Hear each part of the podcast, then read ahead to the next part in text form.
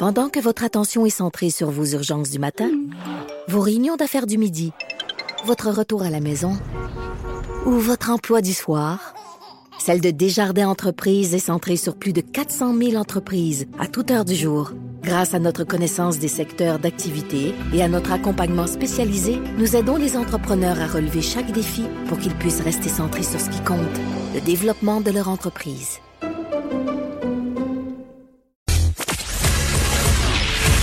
Il est franc et nuancé. Jonathan Trudeau. La politique lui coule dans les veines. Vous écoutez Franchement dit. Bon, évidemment, euh, on le voit de plus en plus, c'est un incontournable. Les entreprises, que ce soit euh, dans, dans, différents domaines, la restauration, le commerce au détail, peu importe, essaient de, d'avoir une empreinte moins importante Mhm. au niveau euh, écologique. S'adapter. Exactement, vont mettre de l'avant des plans ambitieux. Je pense par exemple à IGA qui a annoncé euh, la, la fin des sacs en plastique à partir du 19 mars, je crois. Donc ça va amener un changement dans les habitudes. Et parmi les géants de ce monde, ceux qui ont vraiment là, tu sais, un impact dans leur consommation parce qu'ils ont un volume tellement impressionnant que euh, effectivement que ces gens-là sont, incontournables. Il y a la chaîne de café Starbucks. C'est gigantesque, Starbucks. On parle de 35 000 magasins dans plus de 80 pays et eux ont annoncé un plan très, très, très ambitieux. Mais est-ce que c'est du marketing ou si c'est vraiment euh, une ambition euh, concrète, réelle, euh, qui se réalisera au cours des prochaines années? On va en discuter avec Sylvain Charlebois, qui est économiste et professeur titulaire à la faculté en management et en agriculture de l'Université d'Alousie à Halifax. Il s'est penché sur cette question-là. Monsieur Charlebois, bonjour. Bonjour. Premièrement, dans euh, la prémisse du, du texte, que l'amorce du texte que vous avez publié dans la presse plus ce matin, vous posez la question est-ce que c'est une tactique de marketing d'éco-blanchiment pour redorer une image, pour paraître plus éco-responsable? J'ai envie qu'on débute par définir ce que serait, ce qu'est l'éco-blanchiment. c'est de faire des promesses sans livrer la marchandise, finalement, si, euh, si la promesse est, est en lien avec, euh, avec l'environnement. Je vous donne un exemple. Euh, Starbucks, la même chaîne, en 2008, annonçait, nous annonçait que euh, 25 de, des cafés servis euh, en succursale étaient pour être servis dans des, euh, des récipients réutilisables euh, d'ici 2015. Et en 2016, on annonçait qu'on était à peine à 2 euh, Alors ça, c'est un exemple d'éco-blanchiment et ce qu'on appelle en anglais là, le, le, le greenwashing. OK. Ben, il y a des euh, éléments comme ceux-là qui demandent une adhésion de la, de la clientèle. On s'entend qu'il peut, euh, il peut avoir de la bonne volonté, euh, mais les gens doivent adhérer. Mais là, dans ce que Starbucks propose, notamment, il y a des éléments que c'est eux qui ont le contrôle carrément. Et ça, ils peuvent euh, avoir des, des effets importants. Et le plan, il est fort ambitieux. là. Oui, oui, absolument. Puis je suis pas certain qu'ils vont atteindre leur objectif, mais ce qui est intéressant dans le cas de Starbucks, contrairement à d'autres chaînes, c'est qu'on on va beaucoup plus loin et on, on veut justement amener euh, le client de Starbucks avec la compagnie. Euh, bon, chez McDonald's, KFC, Taco Bell, euh, toutes ces entreprises-là ont fait un peu la même chose. Même Maple récemment s'annonçait comme étant un- une entreprise euh, euh, en fait neutre en, termes d'émissions de carbone. Mais dans le cas de Starbucks, là, on parle pas juste de diminuer bon la logistique ou l'énergie qu'on va consommer en tant qu'entreprise. On parle même de changer le menu. Euh, on, on a parlé de viande et surtout ce qui a attiré beaucoup mon attention à moi, c'est que on va tenter chez Starbucks de, de, de- en fait de commercialiser euh, des produits euh, alternatifs au lait. Donc le lait euh, d'amande, le lait de soya, le lait de d'avoine, toutes ces alternatives-là pourraient être euh, mises en scène dans les succursales de Starbucks, justement pour que pour permettre à la chaîne de diminuer l'empreinte de carbone de l'ensemble du réseau. C'est, drôle, hein, parce que je vous ai, je lisais ça en fin de semaine, puis je vous écoute, puis on a, on, a tendance à avoir la difficulté à s'imaginer un jour où, dans un café comme Starbucks, où par exemple les cafés lattés sont tellement populaires, les cappuccinos, etc., que le lait serait comme un choix particulier à faire sur le menu, mais qui aurait pas une prépondérance. En même temps, on se dit, M. Charlebois, s'il y a bien une chaîne qui peut amener une espèce de, changement de mentalité dans les habitudes, c'est une chaîne de, l'envergure de, Starbucks, et c'est ce qu'ils vont faire, mais ça se fera pas sans conséquence, notamment sur l'industrie laitière.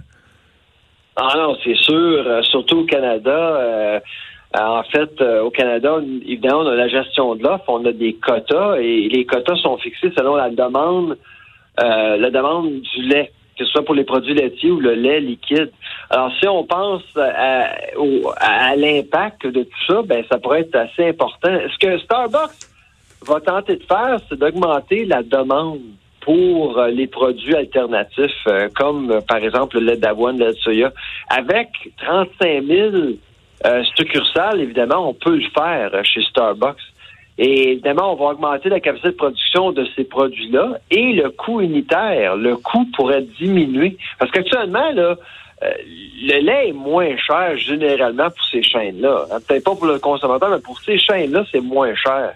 Fait qu'imaginez si, par exemple, je sais pas moi, le lait d'avoine devient aussi cher que le lait pour les restaurateurs. C'est certain qu'il va y avoir d'autres chaînes qui pourraient emboîter de même pas et faire la même chose. Parce que c'est l'offre et la demande essentiellement, éventuellement. Non, absolument. si le prix devient intéressant, c'est certain que oh, moi, je pourrais potentiellement voir d'autres chaînes faire la même chose. Et c'est là où, à mon avis, le lait peut être vraiment être en danger. Euh, on pourrait voir les parts de marché du lait diminuer euh, substantiellement durant les prochaines années, juste parce que hmm. euh, il y a certaines chaînes qui veulent justement contribuer en fait au à l'atteinte des objectifs de 2030 qu'on a tous avec l'accord de Paris.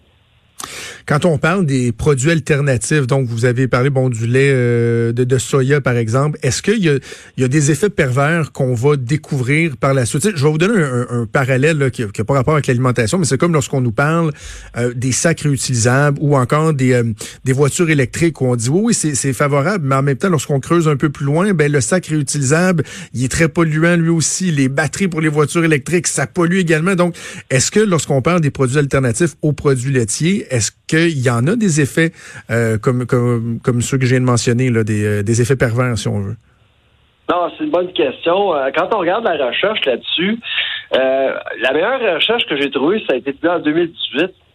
ça a été effectué par l'Université d'Oxford en Angleterre. On avait comparé vraiment la production des quatre gros produits, donc le lait, euh, le lait à base d'amande, à base de soya euh, et euh, à base de, cache, de, de cachou et aussi à base d'avoine. Et ce qu'on s'est rendu compte, effectivement, c'est que la production laitière, en termes de ressources qui sont requis pour faire la fabrication du lait, l'eau aussi, ainsi que l'énergie, c'est là où, à mon avis, en fait, selon cette étude-là, euh, le lait vraiment est énergivore et l'empreinte écologique est assez importante. Il y a une exception dans tout ça, c'est l'amande. Euh, l'amande requiert énormément d'eau. Et c'est pour ça souvent que l'amande est pointée du doigt. Mais pour ce qui est de l'avoine, du soya et du cachou, euh, les, les, performances environnementales sont quand même assez intéressantes.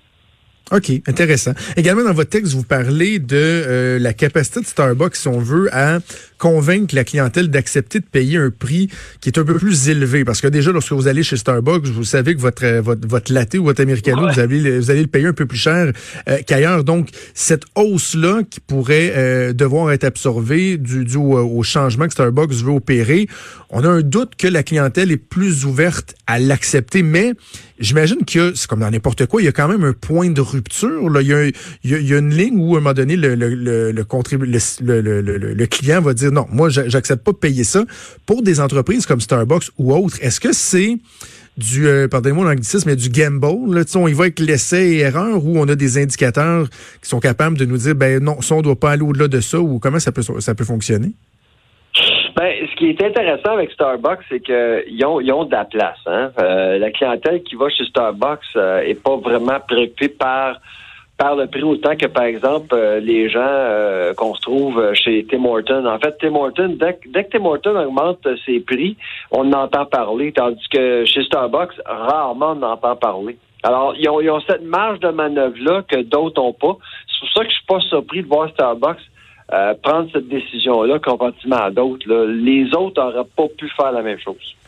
OK. En terminant, euh, Monsieur Charlebois, est-ce que euh, quand on connaît l'industrie laitière et sa force, que ce soit au Canada ou ailleurs dans le monde, est-ce qu'il y a un élément politique qui peut venir se, mêler à ça, la force d'un lobby qui voudra pas, par exemple, laisser sa place si on parle de, la possibilité de, de, remplacer davantage de produits laitiers par des produits alternatifs?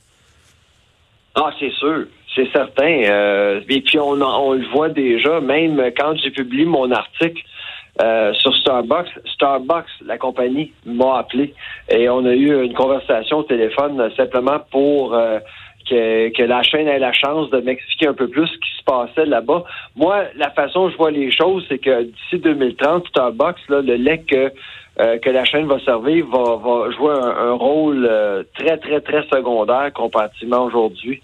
Euh, je serais même pas surpris hmm. si, par exemple, Starbucks décide de laisser de côté le lait d'ici 2030. Euh, alors, on voit que c'est quand même une décision d'envergure et extrêmement politique. Alors, on fait attention chez Starbucks. Au lieu de dire qu'on laisse tomber le lait, on va peut-être y aller de façon incrémentale. On va suivre ça, donc l'évolution de Starbucks. Est-ce que le menu va évoluer aussi rapidement? Est-ce que les habitudes vont changer aussi rapidement euh, que ce qu'ils souhaitent? On va suivre ça ensemble. Sylvain Charlebois, économiste, professeur titulaire à la faculté en management et en agriculture de l'Université d'Alousie à Halifax. Merci, c'est toujours un plaisir. Au revoir. Au revoir. Il est franc et nuancé. Jonathan Trudeau. La politique lui coule dans les veines. Vous écoutez Franchement dit. Bon, on va faire encore un peu d'actualité, mais je suis juste curieux de t'entendre sur euh, euh, ce dont on vient de parler avec euh, Sylvain Charlebois, les mhm. changements d'habitude. Es-tu, toi, réfractaire à ça? Est-ce que tu as une, une, certaine aisance à dire, bon, ben la façon que je me gouverne là, dans quelques années, ça existera plus. moi, l'exemple, c'est le sac en plastique. Je suis rentré dans mon IGA en fin de semaine, qui est, je le dis là, un des meilleurs IGA au monde, celui qu'on a à Lévis sur le président, sur le mouvement président Kennedy. Tu vas là le samedi, là, t'as un, un trompettiste, t'as des, euh, des activités. Non, je te jure, c'est le fun à l'IGA. La qualité des produits est incroyable. Le staff est gentil. Mais là, je rentre puis je vois la maudite pancarte marquée à partir du 19 mars. Hein, plus de sac de plastique. Puis là, je me dis, hmm, va-tu aller ailleurs? Jusqu'à quel point je tiens à mon sacro-saint sac de plastique? Ah parce que ah, mais j'ai traîné mes sacs. J'ai tellement lu d'études sur à quel point c'est dégueulasse des sacs réutilisables. Les bactéries que tu as là-dedans, c'est épouvantable. C'est un nick à microbes. Là, je me dis, je vais-tu vraiment être capable de me discipliner à toujours avoir mes sacs? Ils vont-tu m'offrir une alternative? Tu sais, le sac en papier, par exemple, le sac de carton. Probablement. mon expérience d'épicerie va devenir désagréable parce que j'ai plus le droit à mon petit sac de plastique. Ben, c'est du quoi? Moi, je suis pas réfractaire au changement. Je ne crois pas que mon expérience va être euh, moindre s'il y a pas de, de, sac de plastique. Même que des fois, quand je me rends compte que là, ça fait une couple de fois que j'ai oublié mon sac, puis je me, que je, comment, je me donne pas. Je, la fille me demande, est-ce qu'on vous donne des sacs en plastique, sacs en papier? Je dis, ah non, prends donc un, sac réutilisable. Je vais, je vais t'en prendre un, puis mettre toutes mes affaires là-dedans. M'en acheter un autre. M'en acheter un autre. Comme si j'en avais déjà euh, pas assez chez nous. Hein, sérieux, on va en avoir une trentaine, là. C'est rendu. C'est ça. Mais il est là le problème. Moi, je le sais, mais moi, je suis du genre que euh, faut que tu me pousses.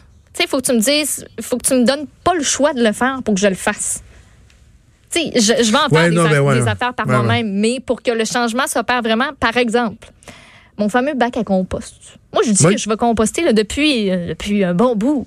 J'en ai un, bac à compost. Tu compostes pas. C'est juste que là, la fois où j'étais au Canadian Tire puis j'avais trouvé ma poubelle de rêve, parce que oui, on peut avoir une poubelle de rêve dans la vie.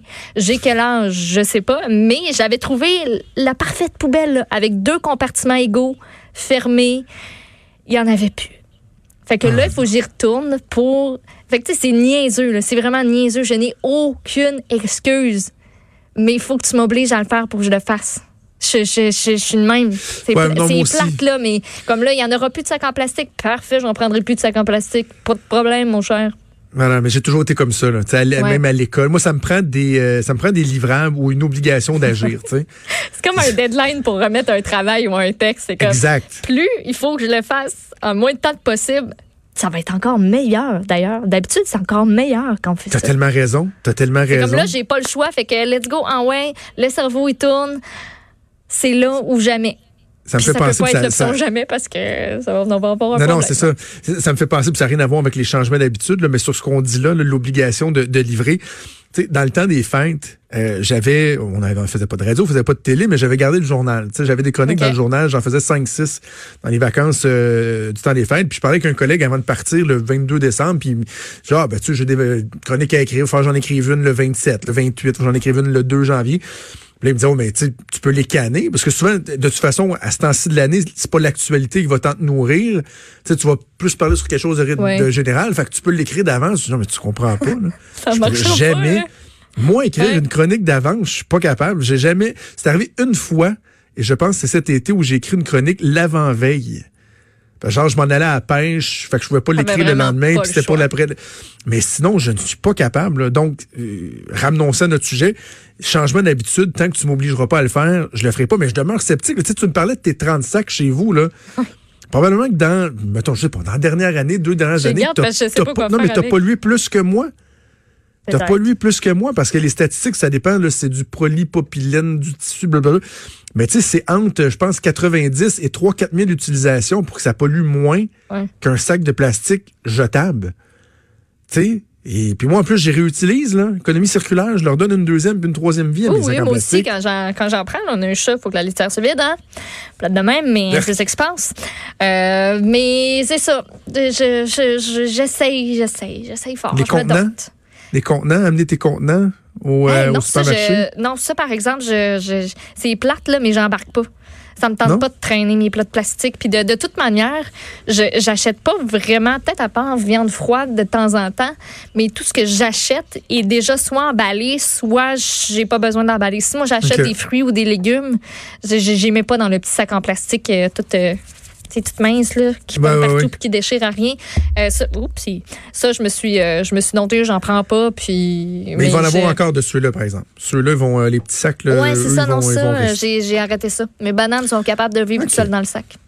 OK. Eh, On va aller faire un petit tour dans, dans l'actualité. Une histoire, à, à- sans faire de mauvais jeu de mots, à glacer le sang. là.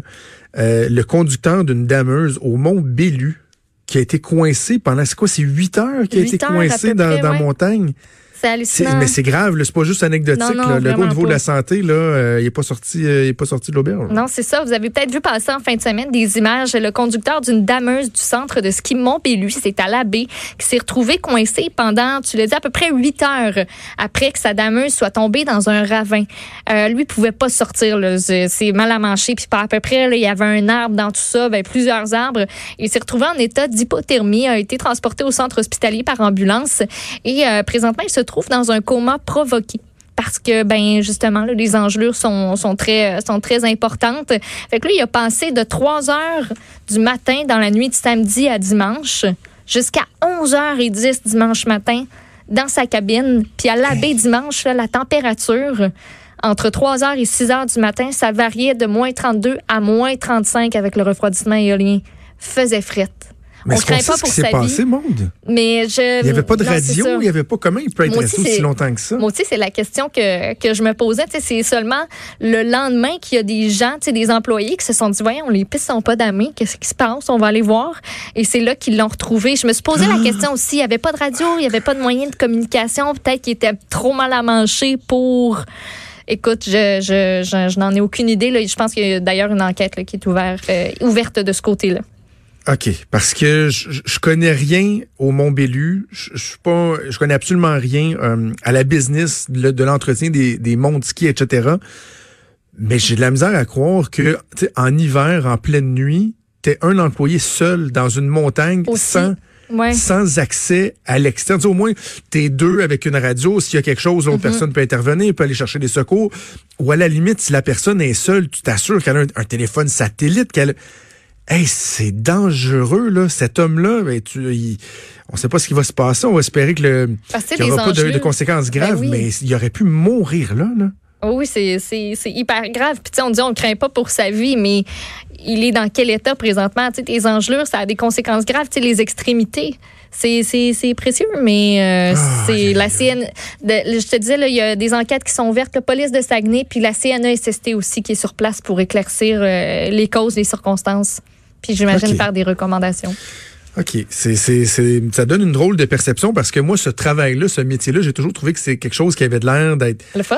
d'être le fun. Mais là, on parle de montagne de ski, mais tu sais, j'ai un de mes amis, il est, euh, il est dans la soixantaine, puis avec sa blonde, l'an dernier, je sais pas s'ils l'ont refait cette année, mais il se disait, ça doit-tu être le fun d'ouvrir des pistes de skidoo? Avec des dameuses comme ça, des déneigeuses, puis il s'est informé, puis il en cherche du monde, là, il manque de ressources, fait qu'ils ont une petite formation. Et là, il se faisait appeler, mettons, étais-tu disponible? Puis ils partaient les deux ensemble dans, dans, dans, Marine, puis ils partaient, mettons, de, dans le coin de Saint-Raymond, là, puis ils s'en allaient jusqu'au Saguenay. Mettons, ils ouvraient une, piste, ah. puis là, il y avait une petite auberge, ils couchaient là, le lendemain, il y a un transport qui ramenait. Là, t'es, es sur ta petite machine, là, en plein bois. Mais il faut que ce soit sécuritaire. Il faut que si tu restes pris, si le moteur. Euh, souvent, ces machines-là sont pas sont pas flambettes. Là. C'est des vieux tracteurs euh, au diesel. Euh, faut, faut, faut, euh, assurer un, certain encadrement. Voilà, voilà.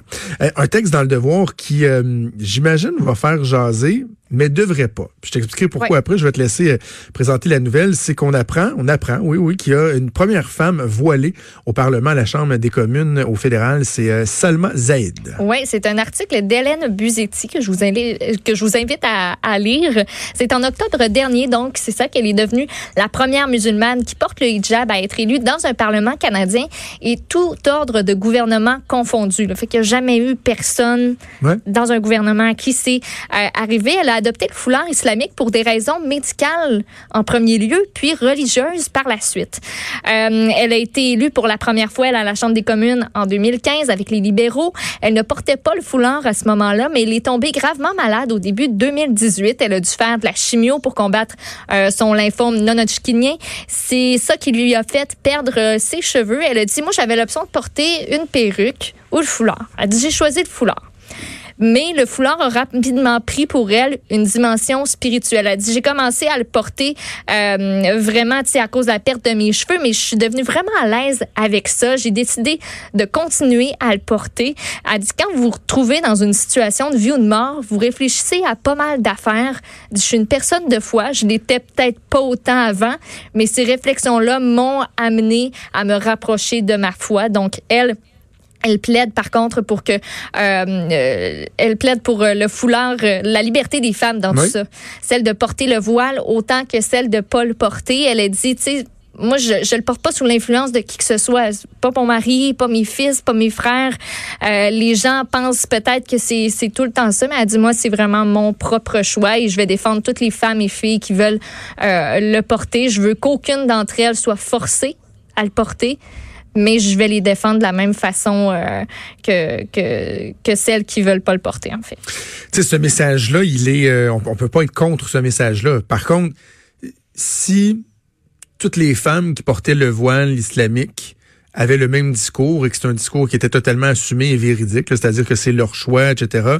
Euh, il y aurait aucun problème. On sait, on sait évidemment que dans bien des cas, ce n'est pas la situation qui prévaut. Il y a une obligation, puis bon. Sauf que là où je dis que ça devrait pas faire parler, c'est qu'il y a peut-être des gens qui vont dire, euh, on va voir ça sur les médias sociaux par exemple, ah quoi, une femme avec un voile islamique au Parlement, ça y est, c'est le début de quelque... Non, arrêtez. Arrêtez. Puis faites pas le parallèle, le parallèle par exemple, avec la laïcité au sein de, de l'État. Cette personne-là a été démocratiquement élue parce qu'elle mhm. avait déjà été élue. Elle a, euh, elle a bon, tu l'as bien expliqué, accepté de, euh, décider de, de, de, voilà, elle a accepté de porter, décidé de porter le hijab et elle a été réélue avec sa face sur des pancartes. Donc, que ce soit des mm. personnes démocratiquement élues qui représentent le peuple, qui soit à la Chambre des communes et qui arborent un signe religieux, c'est pas la même chose qu'une personne en position d'autorité, par exemple, qui soit juge ou policier, policière ou quoi que ce soit. On n'est pas dans, dans, dans, dans, dans les mêmes eaux. Alors, euh, ben, tant mieux. Tant mieux, ça est au Parlement mm-hmm. qu'elle est assumée, qu'elle est libre et que les citoyens ont voté pour elle. On appelle ça la démocratie. Voilà. Merci, Monde. C'est déjà tout pour nous aujourd'hui. Un gros merci à Joanie Henry euh, à la mise en onde, à Véronique Morin qui est à la recherche en remplacement de Mathieu Boulay pour euh, cette Il y a Sophie Durocher qui s'en vient. Nous, on se donne rendez-vous demain à 10h. Salut.